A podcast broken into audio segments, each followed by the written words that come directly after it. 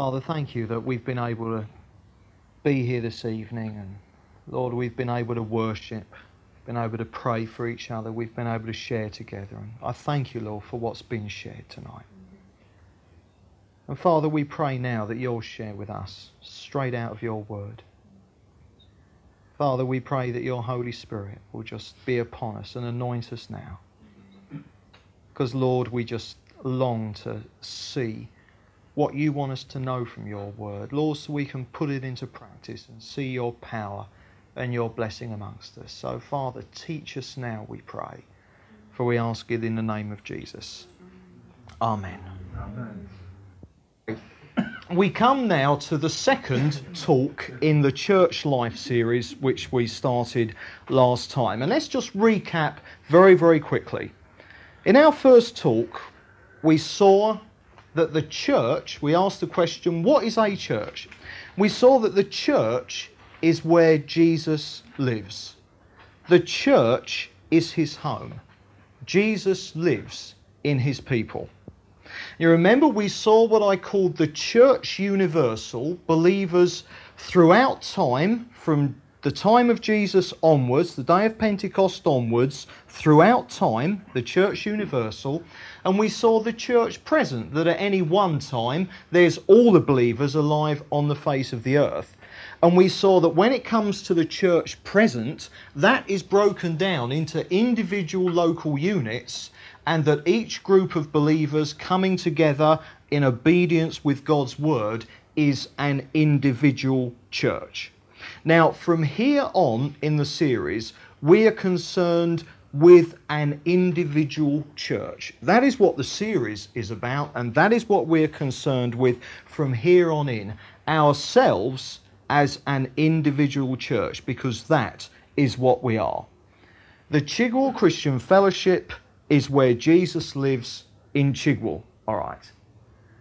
We are the divine checkpoint, Charlie, between Chigwell and between heaven. We also saw that Jesus is the head of his home, and that when you use the phrase the head of a home, you immediately... Wrong teeth in today, haven't I? As soon as you think of the phrase the head of the home, you immediately think of a family. And of course, that is precisely what we as Jesus' home are. We are his home, but we are also his family. We, as the church, the Chigwell Christian Fellowship, as a church, we are God's family in this area. But you see, the thing is, there's a big difference between simply being one of the family and being a responsible member of a good family. Can you see the thing? It's one thing to be part of a family. You almost can't help that. But it's an entirely separate thing to be a responsible part of a good family. And so tonight we come on to the subject of fellowship. We've seen what a church is, God's home, his household. But now we're going to move on to the basis of the relationships between us as part of the family of God, as individual members of that particular family. You can, after all, speaking in worldly terms, you can be related to your family. Indeed, you can't help it. You know, our biological families, you can be related to them, but without actually having the proper relationships that a good family ought to have. All right. So here in Chigwell, we are all part of a church. We are all part of this family of God in Chigwell. We are brothers and sisters in the Lord.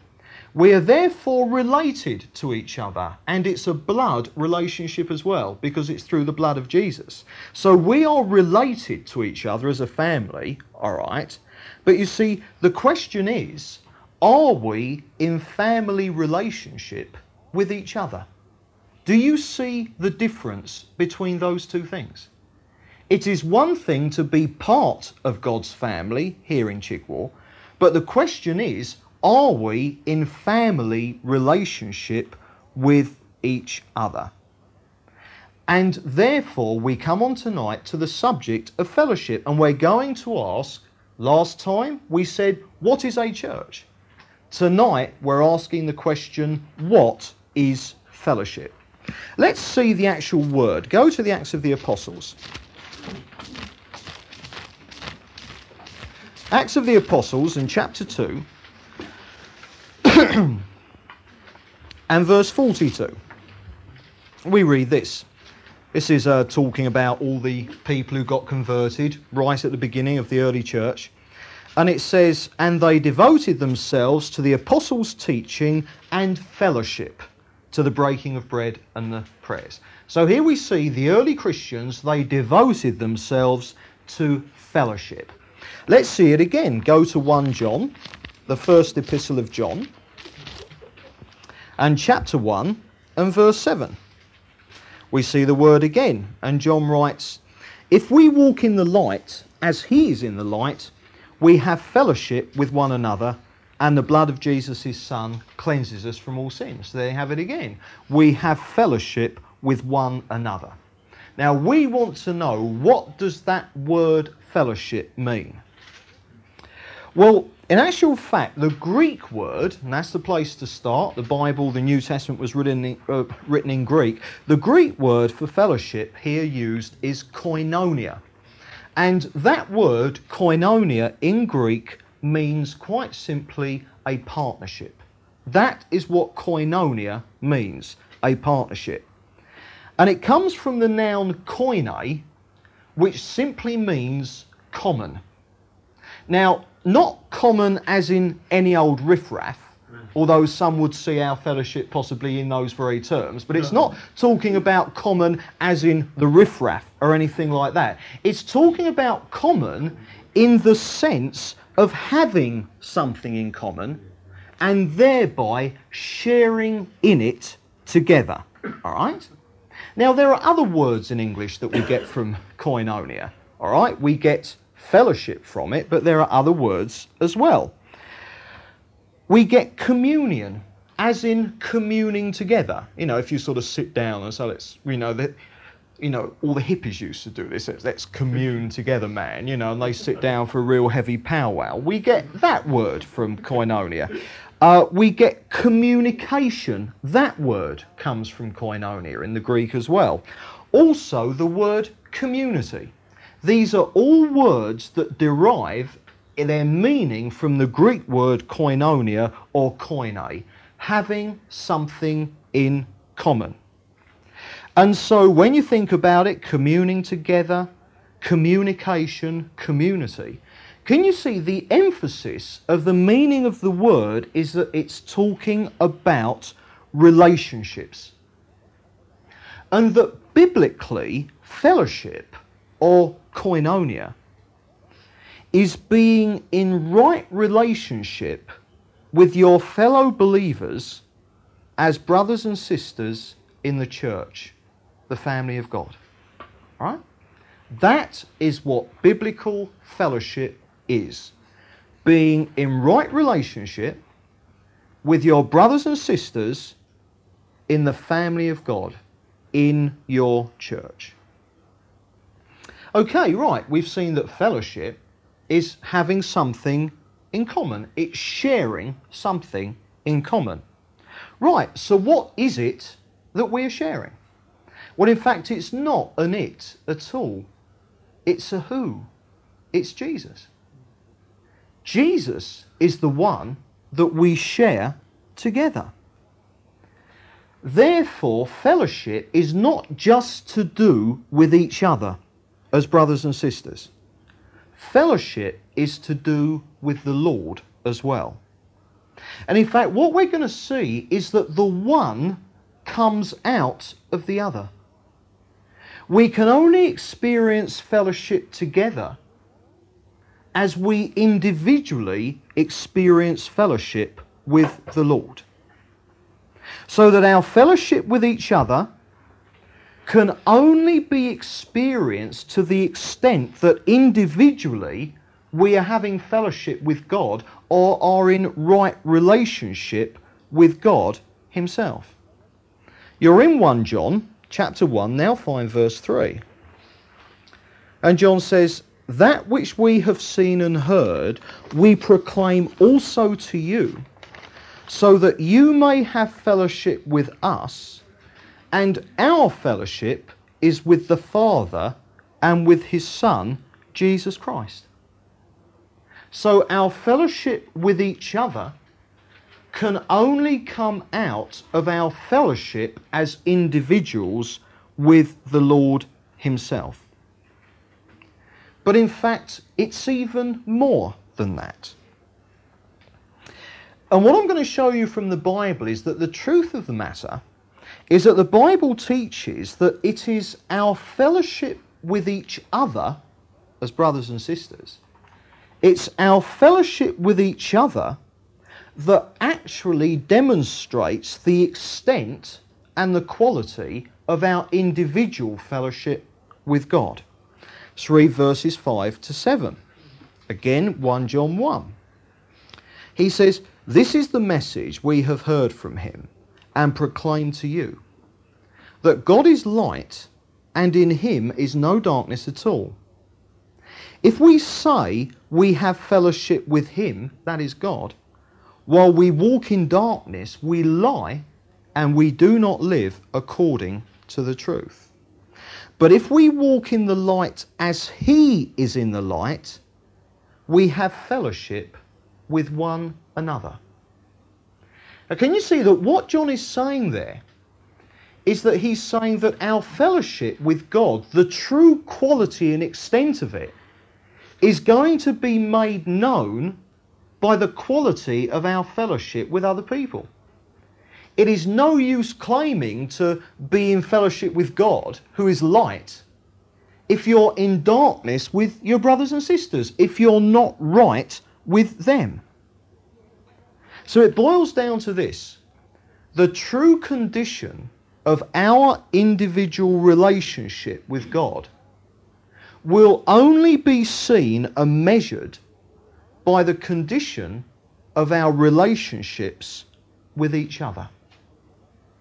So if you want to ask the question, am I really living close to God? Am I really, as an individual, close to Jesus? Am I in fellowship in an ongoing way with the Lord?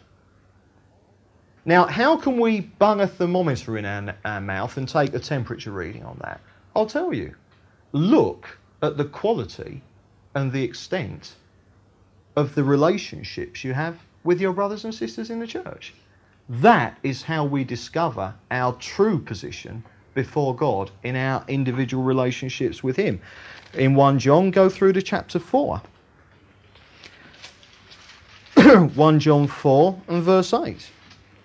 And he says, he who does not love does not know God, for God is love. It's no use saying that you are actually loving God now, this moment, in fellowship with him, if you are not also in a proper love relationship with your brothers and sisters. You can't claim to be loving God and in fellowship with him now if you're out of fellowship and in resentment or hatred against your fellow brothers and sisters.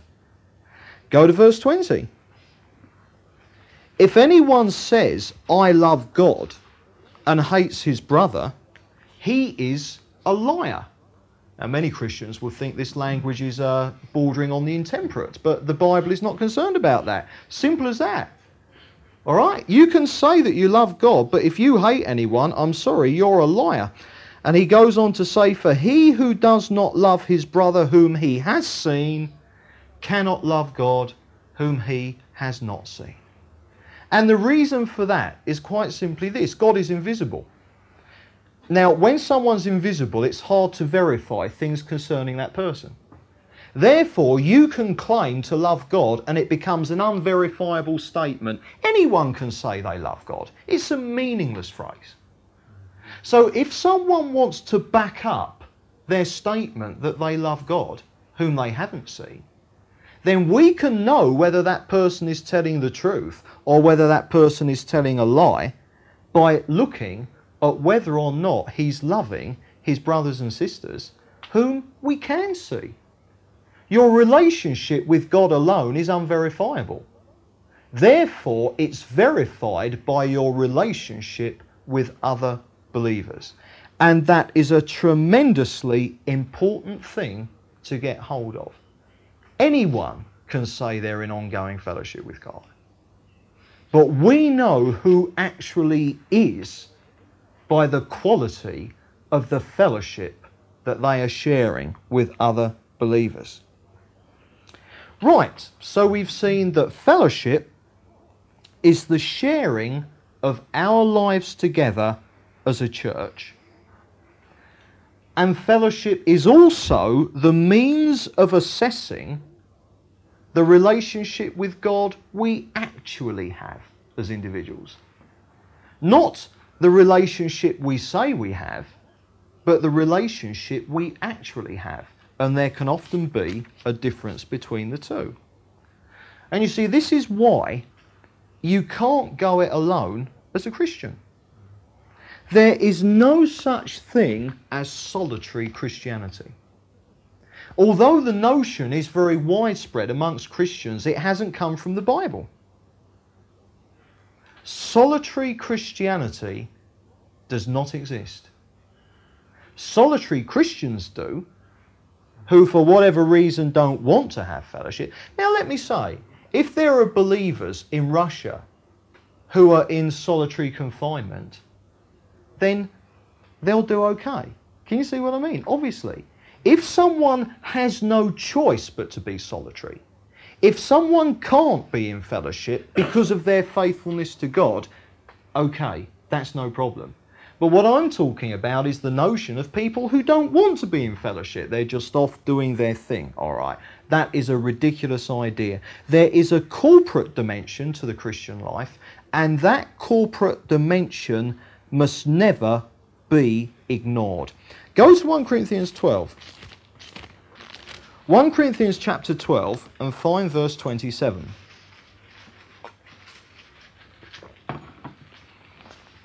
And Paul says this, "Now you are the body of Christ and individually members of it."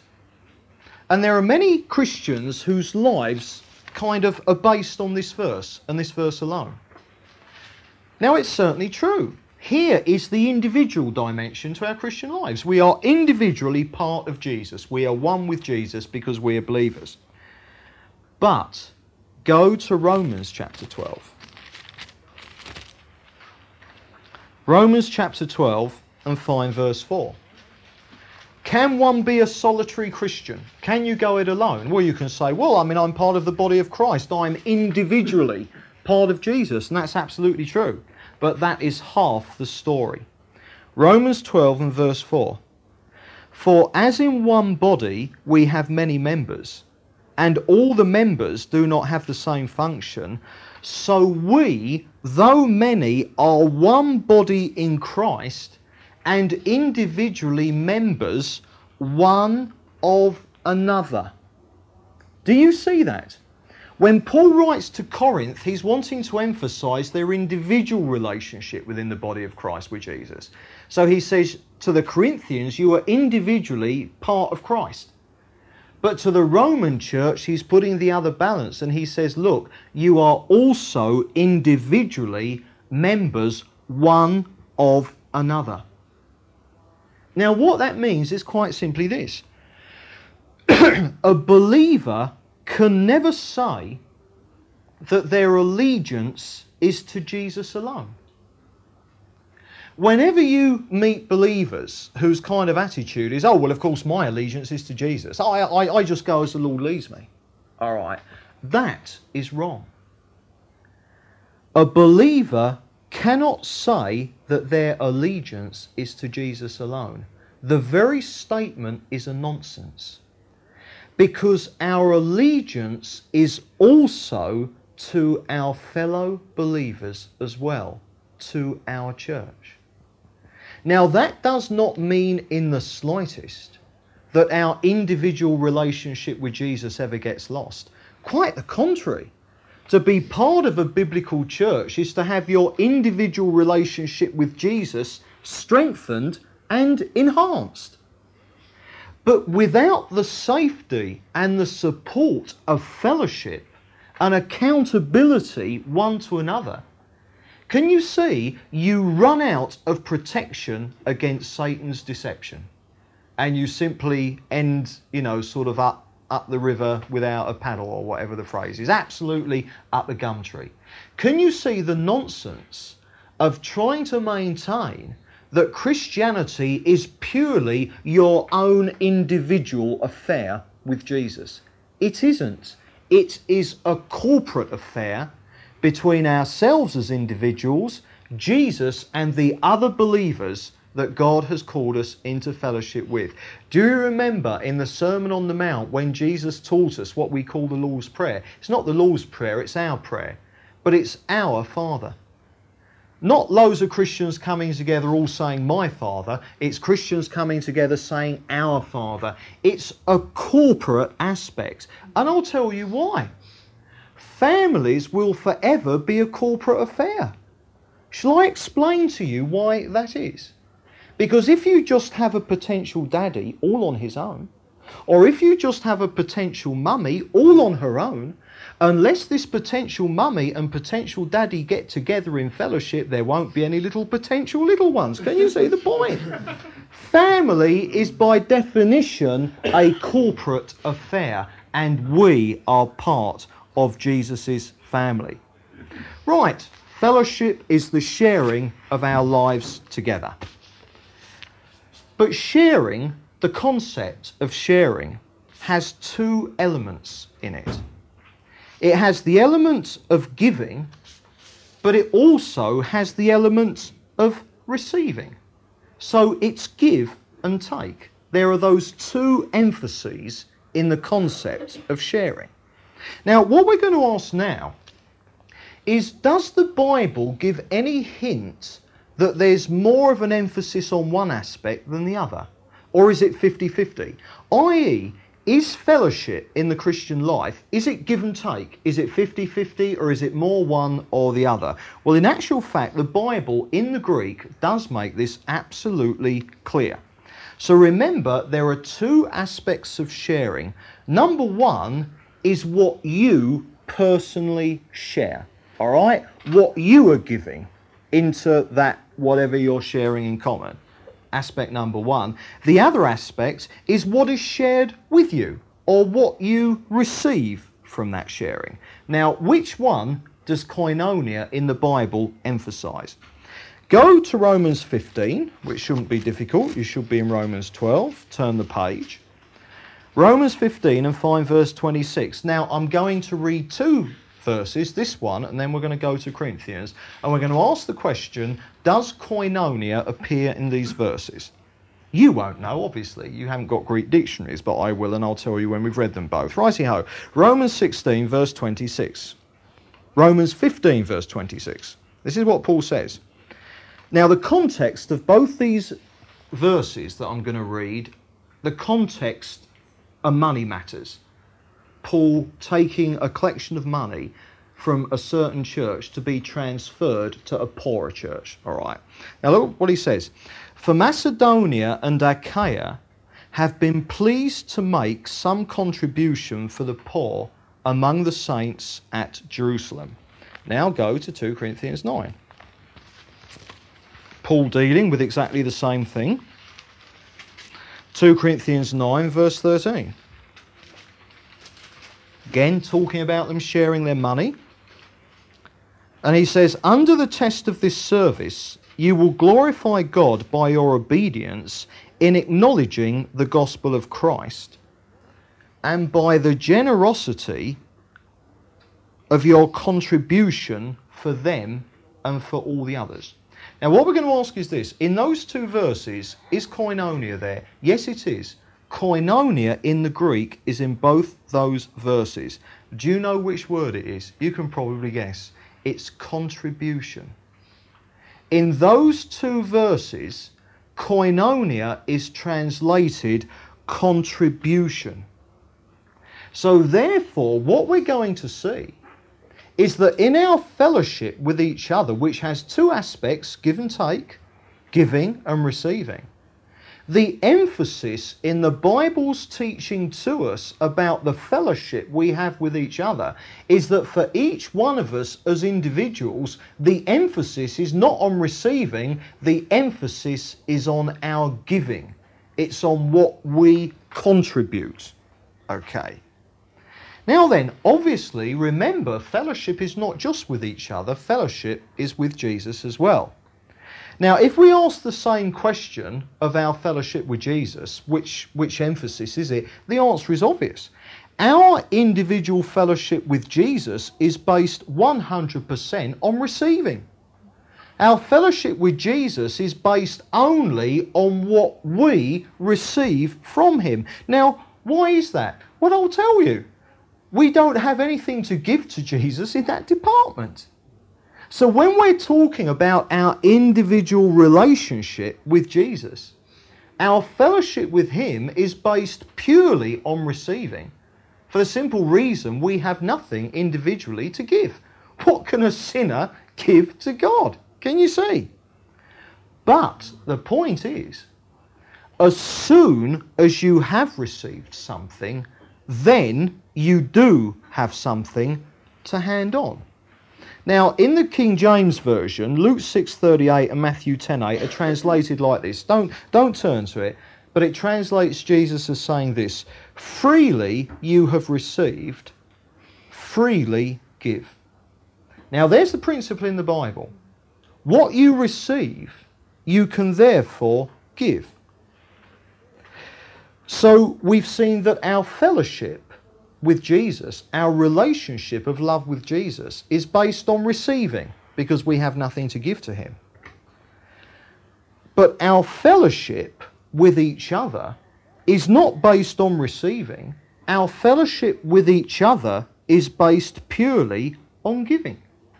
And for this reason, in fellowship with each other, we pass on to each other what we have each individually and personally received from the Lord. Let's get this absolutely straight. Our fellowship, our sharing as individuals with the Lord, is based on receiving. But our sharing or fellowship with each other is therefore based on giving, because we give what we have received from the Lord. What Jesus gives to me, I pass on to you, I share it. That is my responsibility. What Jesus has given to you, you pass on to me. That is your sharing. That is your responsibility. So let's ask ourselves, let's get an idea. Okay, what is it then that we've received from Jesus that we're meant to pass on to each other? Right, go to John 13. I shall chuck up a few examples. John 13 and find verse 34. And this is Jesus speaking to the disciples. He says, "A new commandment I give to you, that you love one another, even as I have loved you, that you also love one another." Well, there's something we can pass on. Each one of us individually has received from Jesus his love. Therefore, we can pass it on to each other. There's something we've received that we can give. Go over to Colossians. Paul's epistle to the Colossians. Find chapter 3.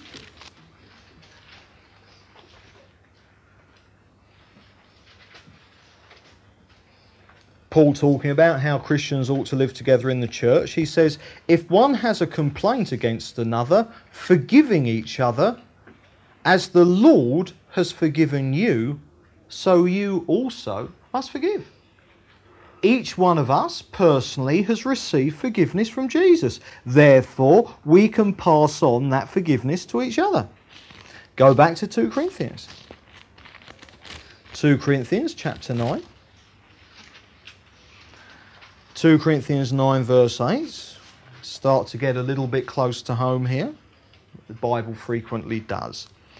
Paul says, and God is able to provide you with every blessing in abundance, so that you may always have enough of everything and may provide in abundance for every good work. So Paul says, God provides for you, therefore you provide in abundance for every good work. What is the context of 2 Corinthians chapter 9? We've already seen that a few minutes ago. It's talking about money. It's talking about giving. Jesus has given to us money and material benefits. There is something else that we can pass on, something else that we can share.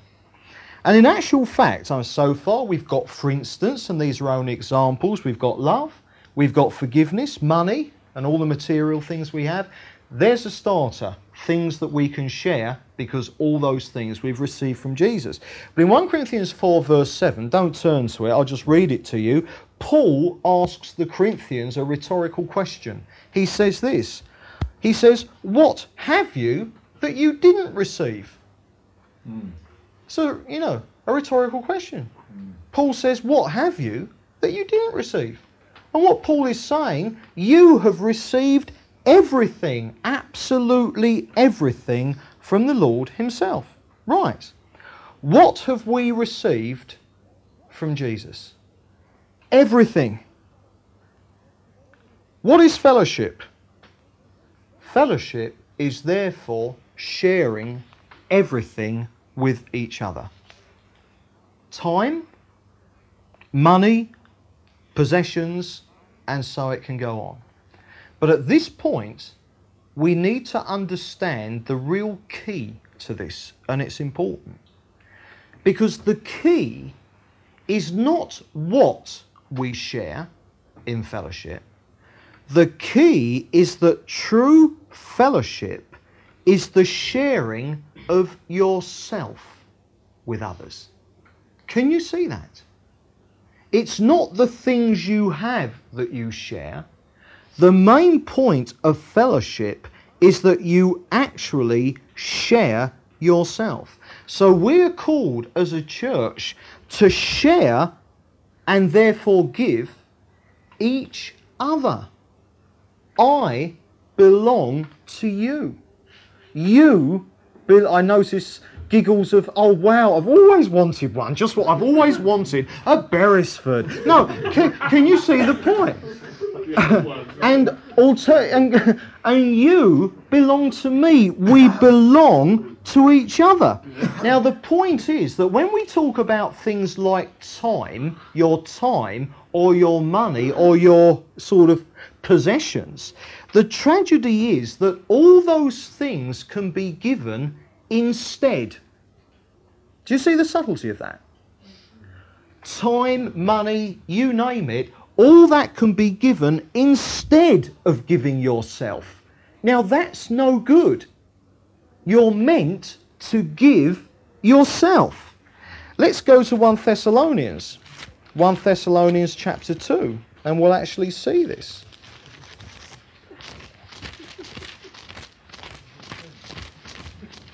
1 Thessalonians chapter 2 and verse 8. Now look what Paul says here. He says, so, being affectionately desirous of you, we were ready to share with you not only the gospel of God, but also our own selves, because you had become very dear to us. Here's Paul saying to a church, look, we shared ourselves with you. We gave ourselves to you. Go over to Galatians, or back to Galatians. Galatians chapter 2, and in verse 20. We want the second part, and he says, the life I now live in the flesh, I live by faith in the Son of God, who loved me and gave himself for me. Gave himself for me. Paul knew as an individual that what he had received from Jesus was Jesus. That's the point. It's not that God has given us things or given us salvation. He has. But God has given us himself. We've got Jesus. So Paul had received Jesus himself. Therefore, Paul gave himself to other believers. Can you see that is what God has called us to in fellowship? God gave himself to us, therefore we are to give ourselves to each other. And you see, the point is that when we really do that, when each one of us as individuals are given ourselves to the Lord, not just money, not just what you've got, not just your intelligence or whatever, or your talents, when we have actually given ourselves to the Lord, and remember, to give yourself to the Lord means that you've also given yourself to each other. If you are holding yourself back from your brothers and sisters, you are holding yourself back from God. You're still saved. It doesn't mean you're not saved. But can you see? We measure our relationship with God by our relationship with each other. All right. Therefore, if we really give ourselves to the Lord and therefore to each other, then all the other things will naturally follow. The extent to which the sharing of all the things we've got has to go, that will sort itself out because God will lead us. All right. But the main point is that we have got to be given to each other. Let's now actually turn and see how fellowship worked in the New Testament church. And in doing so, we're going to be dealing with a very, very important point. Go to Acts 2. Go to Acts 2.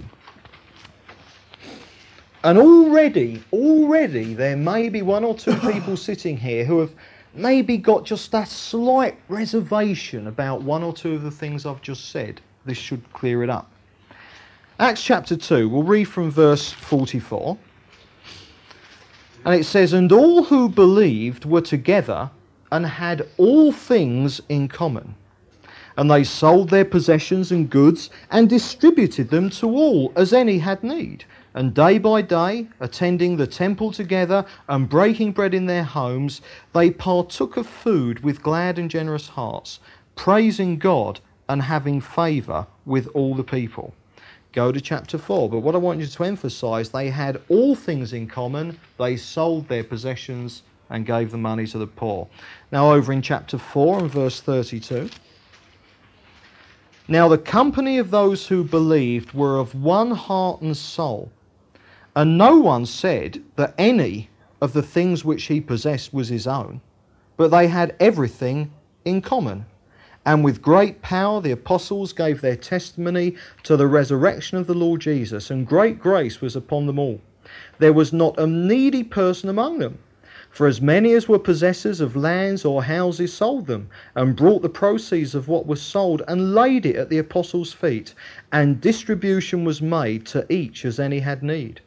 Thus Joseph, who was surnamed by the apostles Barnabas, son of encouragement, a Levite and a native of Cyprus, sold a field which belonged to him, and brought the money and laid it at the apostles' feet." Now at this point I just want to throw up two other English words that we get from koinonia or koine, and they are these. Commune. A commune. That comes from koinonia. And another one, communism, also comes from koinonia.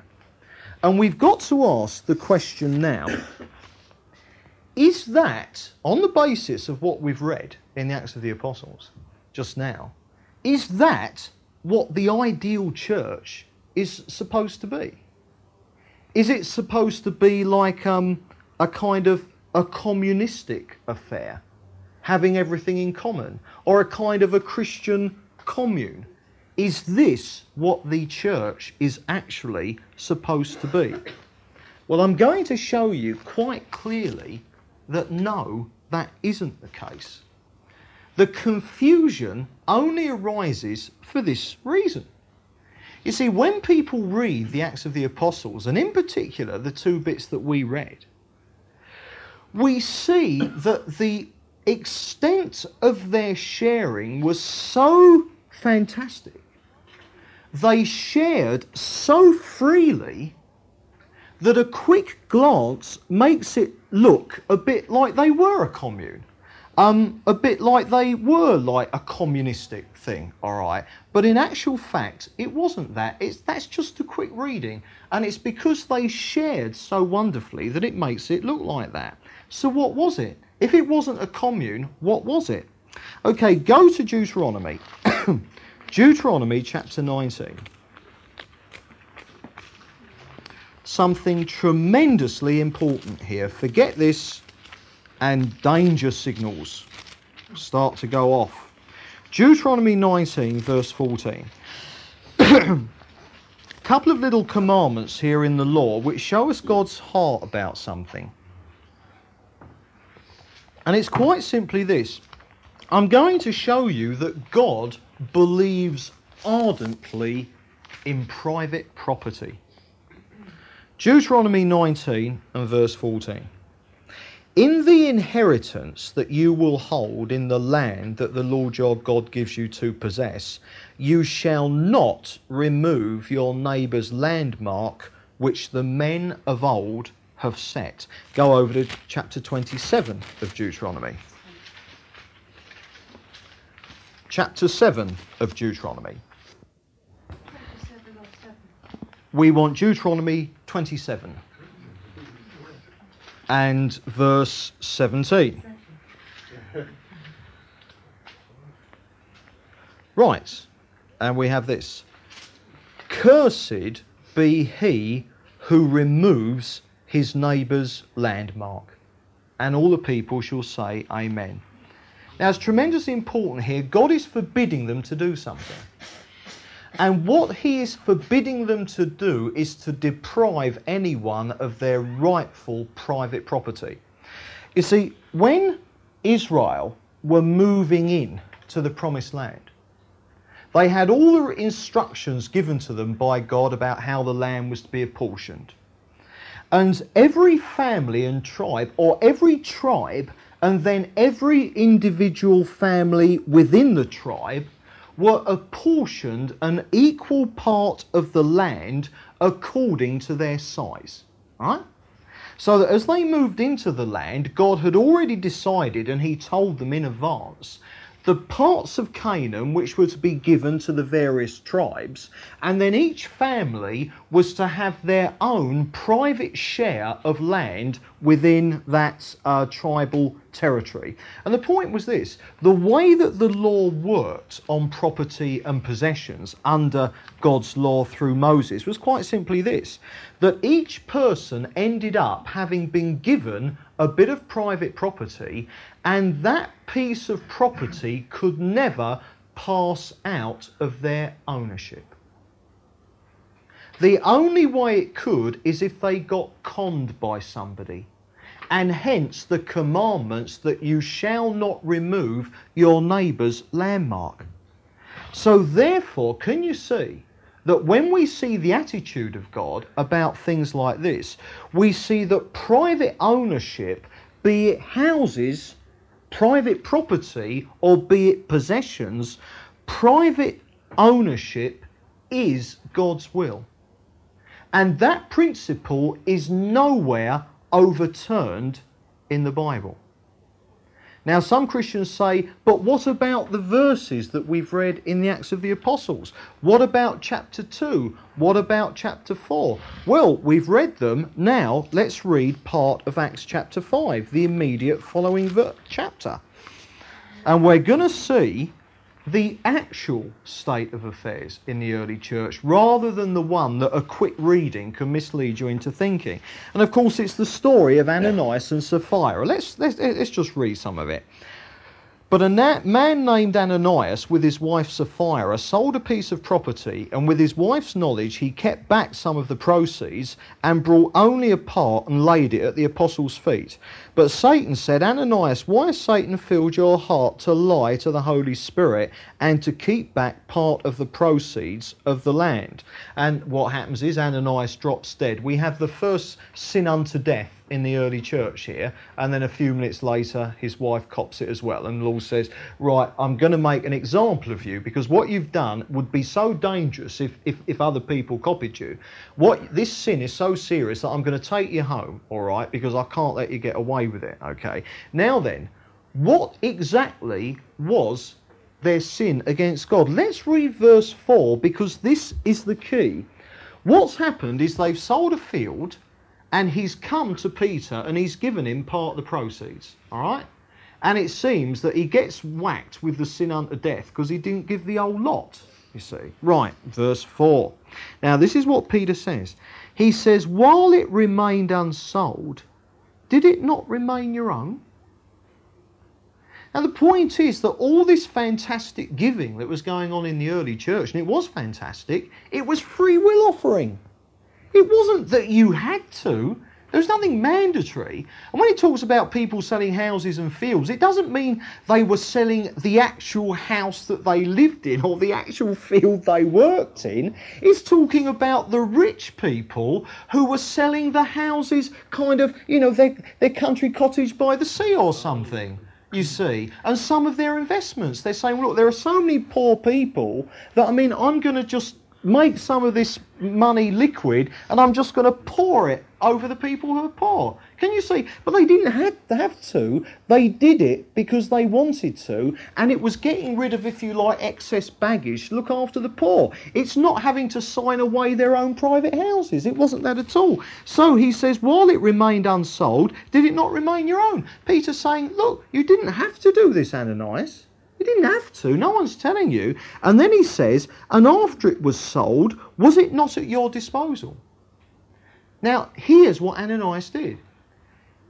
He sold the stuff, and then he came to Peter, and he gave Peter a percentage of the price he got, but making out he was giving 100%. The sin of Ananias and Sapphira was that they were lying. It was hypocrisy. They were making out they were doing something that they hadn't. And what Peter says, he says, right, let's get something straight, Ananias. Number one, you didn't have to sell it, all right? Because it's yours. And he says, number two, even if you do sell it, even after you've got the money, he says it's still in your hands. You are free to give and hold back what you like. So here we have Peter in the early church reaffirming the doctrine of private ownership. There is nothing in the Acts of the Apostles that go against it. It's just that they were so thrilled that they were kind of selling things that they didn't need to raise money because they had such desperately poor people in their church. So then, in the Acts of the Apostles, we do not have a Christian commune. We do not have a Christian community with a common purse, the elders being in charge of it. That is not what you have in the Bible. That is not what the Bible teaches. And therefore, there is no obligation upon us whatsoever for anything like that. And we've got to bear this in mind, especially as today, and I think this is probably more the influence of the hippies in the 60s than the Bible, but we have many, many Christians who are into this community thing. They all want to buy big houses and live together and have a common purse. Well, I'm not saying that there can be no circumstances in which God does that. If God wants to, he can. But I get the impression that an awful lot of Christians who get mixed up in things like that end up under the idea that that's the way Christians really ought to be. That is a deception. If God leads someone to it, fine. But there must never be anything to suggest that community living is God's will for us. Be very, very careful of things like that. We live as a community in the sense that we are God's community within a secular community. But all this kind of selling up, having everything in common in the sense of no private ownership, common purse, a kind of a Christian communism, that is not what the Bible teaches. But isn't it fantastic to realise that so generous were they in their sharing that at a quick glance it looks like it. I remember hearing a marvellous story once, and it was some missionaries who sort of got into China, and there was a whole village in China that got converted. This whole village came to Jesus. And when the authorities found out, they went absolutely loopy. And the reason they went loopy is that communism was working in this village, can you see? They went mad, you see, because it was the kind of sharing that communists say that they want can happen amongst God's people. But the difference is this. When it's the world, if you have to enforce sharing, you do away with private ownership. That is evil. That is not of God. But what's beautiful in the Lord's family is that we have our own possessions and they are in our ownership, and that is right and that is good. But we say, yes, they are ours. We are the stewards of them. But my goodness, I just want to share them with my brothers and sisters in Christ. Isn't that a wonderful thing? Right, we now, from the two talks we've done, last time and this time, we now have two definitions. Definition number one, a church. You remember the Greek word, ekklesia, a church, a people who are called out of the world by God in a local area to share their lives together and to live in obedience to his word. A church is a group of people called together out of the world to live in obedience to the word of God, to live in submission to the Bible. That's definition number one. Definition number two, we now have fellowship, koinonia. Koinonia, the sharing of our lives together as that people who have been called out of the world by God to live in submission to what the Bible teaches. Let's remind ourselves, what is a church? It's God's local family. It's the people he lives with. All right. What is fellowship?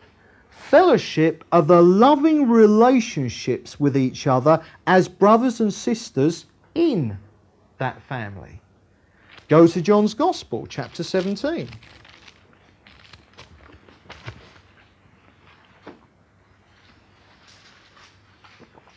John 17.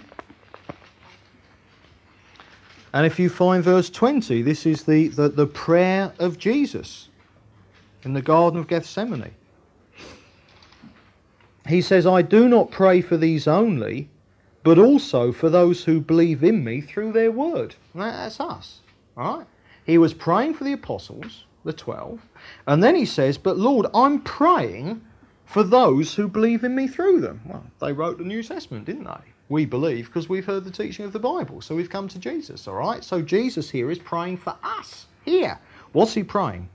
That they may all be one, even as you, Father, are in me, and I am in you, that they may also be in us, so that the world may believe that you have sent me. The glory which you've given me, I've given to them. Do you remember the Shekinah glory coming down in the temple of God? Who's the temple of God? We are, Pentecost, the Shekinah glory falling upon us when we're baptized with the Spirit. He says, the glory you gave me, I've given to them, that they may be one, even as we are one. I in them, you in me, that they may become perfectly one, so that the world may know that you sent me and has loved them, even as you have loved me. Now, can you see what Jesus is praying there? He's praying that through our oneness, the world might know that the Father sent him. And there's something astounding here. God has given unbelievers the divine right to have the truth of the gospel demonstrated to them by the oneness of believers. That is what Jesus is praying here. He is praying that we might be one so that the world would know that the Father sent him. This is a divine right that God has given to unbelievers, and it is our responsibility as believers to ensure that they are given their divine right in this respect, and their divine right is that they see our oneness. All right. Oneness, unity, sharing together, fellowship. Can you see that's what Jesus is praying about? It's through our fellowship together that unbelievers in Chigwell, that unbelievers in this area will become Christians. It is through our our fellowship together. It's when they see the sharing of our lives together as a church that they will become Christians. Why? Well, I'll tell you, because they'll meet Jesus in his home, in us, the church. We saw last time with God's all moving around that really, finally, God likes a mobile home, doesn't he? Doesn't like to be tied down in one place for too long, tabernacle, temple, you name it. And of course now he's got himself the perfect mobile home. Millions of people. You can't get more mobile than that. Now the beauty of the church is this. If someone wants to come and see Blinder and I in our home, they've got to come to us. Well, the church can't sit around on its backside expecting that unbelievers is just going to flock in. Oh, we've heard there's a meeting here. That's ridiculous. We have to go out to them. But can you see, the beautiful thing is that they still meet Jesus in his home because they meet Jesus in his mobile home. In us, the church, where we work, our friends. If we go to the pictures with a mate, whatever, have someone round for coffee. Unbelievers, can you see, just mixing with people in general, they are going to meet Jesus in his home, in us, the church. And you see, the thing is this. They will then see how much Jesus loves them by the way that we are loving each other. Do you see that? In our sharing of our lives together, they will see how much Jesus loves them by the way that his love is reflected amongst us, his people. They'll know the love of Jesus by looking at our love for each other. And you know what will happen then? They'll say, wow, I want to be part of that family. There'll always be unbelievers who don't want to, no matter what. But the thing is, there are going to be many unbelievers and they're going to say, I just want some of that. I just want to be in that family. Right, so we have now seen what fellowship is. But we've got to keep applying it to ourselves as a church. We've got to keep reminding ourselves what it is. And at this point, we've got to remind ourselves what it isn't. Through this series, and indeed through all the teaching that we've done here over the years and that we will do in future years, unless we apply it to ourselves and live it out, it's a waste of time, it's waffle. We have got to keep examining ourselves by the Word of God and make sure we are applying it. And we must apply the teaching of the Bible about fellowship to ourselves as a church. Now then, underline this in your hearts. Going to meetings isn't fellowship, whether here or anywhere else. Corporate gatherings such as this one are good and they are necessary. Yes, to meet together as a corporate church is vitally important, absolutely. But can you see, especially here on the Tuesdays, because Tuesdays is our teaching night, basically you come here, it's half hour of worship and then you have to sit down, shut up and listen to me going on, all right? So the best you get is a full frontal of me and the back of someone's neck. I'm sorry, but obviously we've got to have a teaching evening. So can you see that Tuesdays, that's a dead duck as far as fellowship's concerned, isn't it? But then fellowship isn't what we're here for tonight. We're here for teaching. All right. Now, Sundays is better because we got much longer and stuff like that. But it's still not perfect, is it? Can you see, to say that fellowship is going to Tuesdays or Sundays or whatever, no. Can you see real fellowship? The type of fellowship that we've read about in the New Testament church and the type of fellowship that God wants amongst us in this church, that can only go on and happen and grow throughout the rest of the week when we're not at meetings, over months and over years. So if in a few months' time, all right, you're still coming to the meetings, but you haven't got to know anyone outside of the meetings, then there's something wrong there. Might be with you, might be that you're not interested. Fine, that's your problem, but it might be with us. We've got to watch it, that no one's left out. Can you see? That is where fellowship really takes place, though. It's getting involved in each other's lives. It's getting wrapped up in the warp and woof of our existence as individuals and our experience. That is fellowship. All right. Now then, obviously, we're not talking about kind of interfering. When I say that fellowship is getting involved in each other's lives, that is right. But the principle is that you're only free to involve yourself in the life of another person to the extent that they permit you. This is no excuse for interference. And indeed, I believe that behind many, many Christian communities and the common purse lie leaders who like to know too much about their flock. Get everyone under the same roof all the time, especially with a common purse, and you control them. We are not talking about interference. This is not an excuse for bored people to start interfering with everybody else. That's not what we're talking about at all. But can you see it is getting involved in each other's lives to the extent that you are given permission, and that the extent of that permission will grow, obviously. But it's really getting to know each other well, and that cannot be done simply in meetings. Incidentally, many Christians talk about having fellowship, and they go to a zap-bang meeting, and they come home and they say, we had wonderful fellowship tonight. They did not have wonderful fellowship. They had a zap-bang meeting. They were a face in a crowd. Now, I'm not necessarily saying there's anything wrong with that. It depends the sort of rubbish going on at that zap-bang meeting, doesn't it? But many, many Christians, their existence, I mean, you know how I describe it. They got the ring in the nose and they're herded around from meeting to meeting, doing obeisance to all the big boys, different meeting every week, all right? I mean, often as husbands and wives, they haven't had time to talk to each other during the week, because they've been too busy going to meetings, let alone talk to anybody else. And then they've got the nerve to say, we've had wonderful fellowship. That isn't fellowship. That is fantasy. That is illusion. That is just losing yourself in the crowd.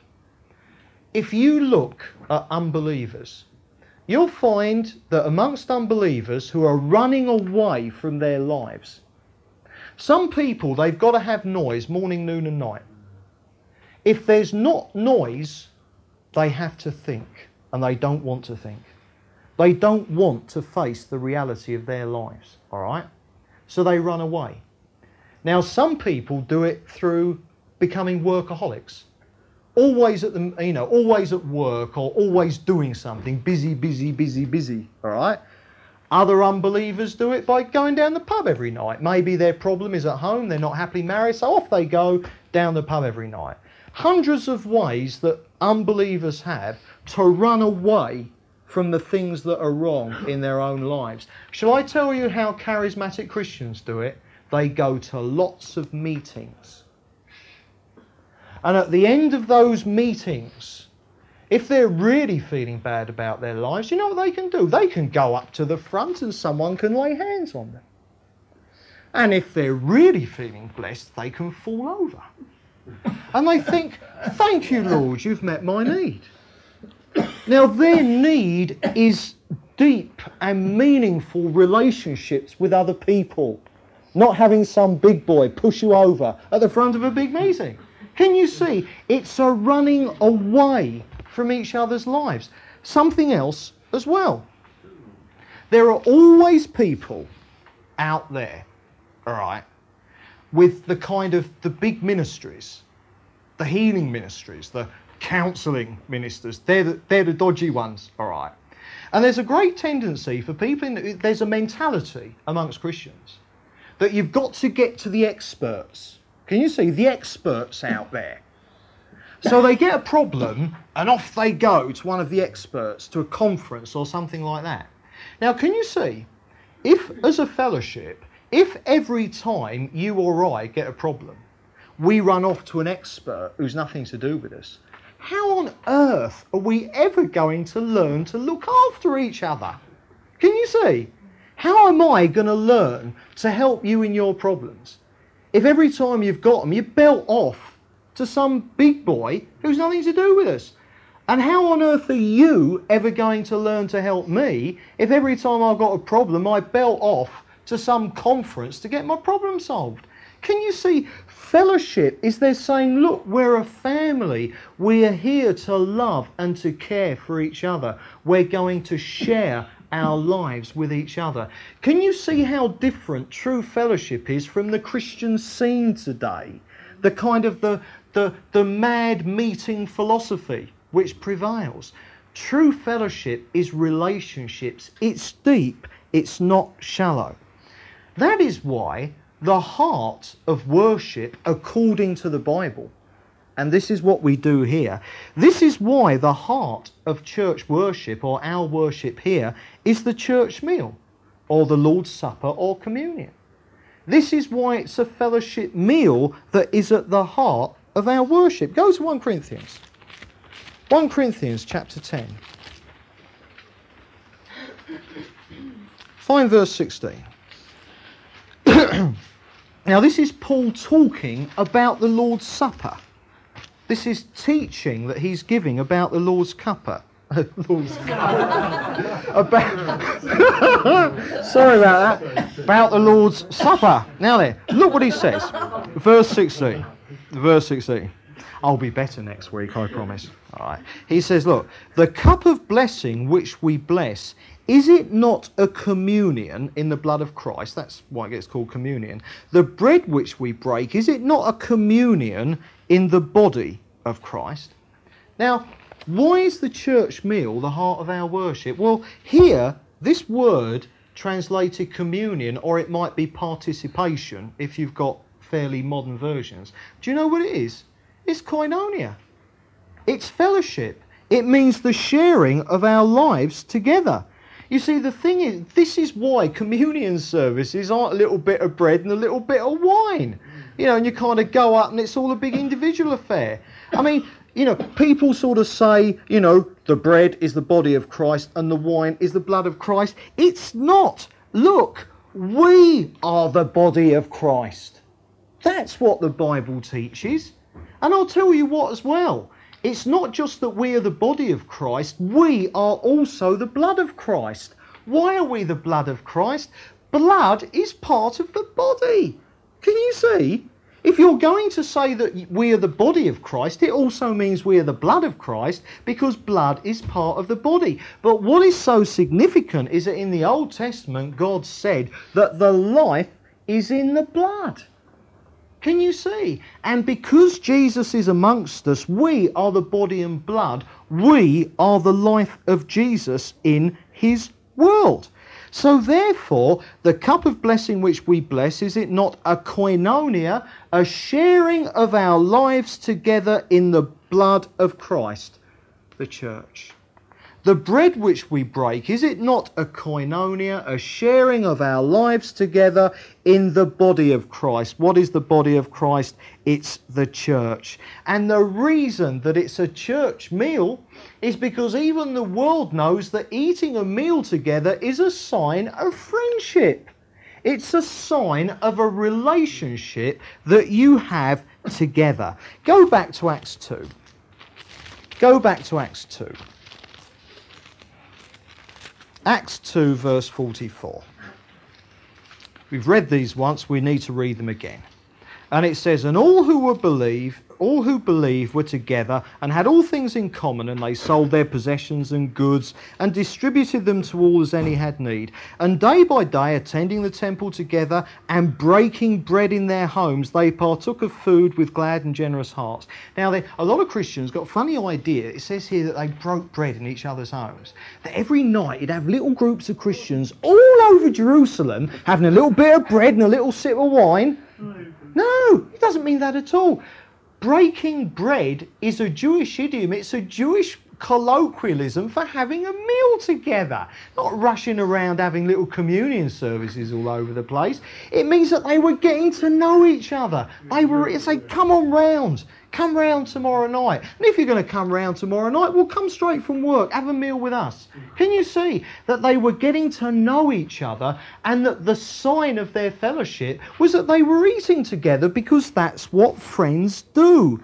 Therefore, can you see that the church meal, or the Lord's Supper, all right, is in macrocosm, once a week, what day-to-day fellowship is all about the rest of the week in microcosm? Do you see? As individual families, you eat together at home during the week, all right? Now, we do that once a week as the family of God, but also week by week, during the week, each one of us are supposed to, and this is what fellowship's all about, we're supposed to be entertaining our brothers and sisters, to get to know them, to pray with them, to see how we can help them, you see. And therefore, we do that, and, you know, something is good, come round, eat with us. And again, can you see that the church meal, when we do it all together, is the kind of the church life expression in macrocosm, what real fellowship is all about going on through the rest of the week, day to day. Do you see that? That fellowship, true fellowship, is going to grow over weeks and years. That is why, if you're one of these people who gets involved in a church and then after 3 weeks you're off, gets involved in another one, after 3 weeks you're off. Now, I know there are complications. If you become part of a church and it's up the spout, you get out. I'm not talking about that, but I'm talking about Christians that, even give them a biblical church, after 3 weeks they're off and joining another. Can you see? That is why it can't work. They're never having fellowship. It's an ongoing commitment and experience. Right, so we are a church. We are God's home, and we are God's family in this area. And fellowship, as we have seen, is the basis of our relationships with each other as brothers and sisters in that family, and the basis of our relationship with each other in this group as a church should be the giving of ourselves to each other, the sharing of our lives together. We ought to come along and we ought to partake, be it at the meetings or getting together in each other's homes during the week. We ought to partake in that fellowship, not to receive, but to give. If your involvement is simply because you think you want to receive, then that won't work. But when you've settled in your mind that Jesus' will for you as part of a fellowship isn't what you can receive, but it's what you give. If you become obedient to that, then you will discover the truth of something that Jesus said in the Gospels. And he said this, "Give, and it shall be given." If you give and do what the Bible says, then you'll receive, then you'll be blessed. But if you're only in it, if you're only in this church for the benefits that you think you can get, if you're here only to take and to receive, then don't be surprised to find yourself over the months getting emptier and emptier and emptier. But come along to give, and then you'll go away full to overflowing. Next time we look at the threefold aim of a church. We will end it there.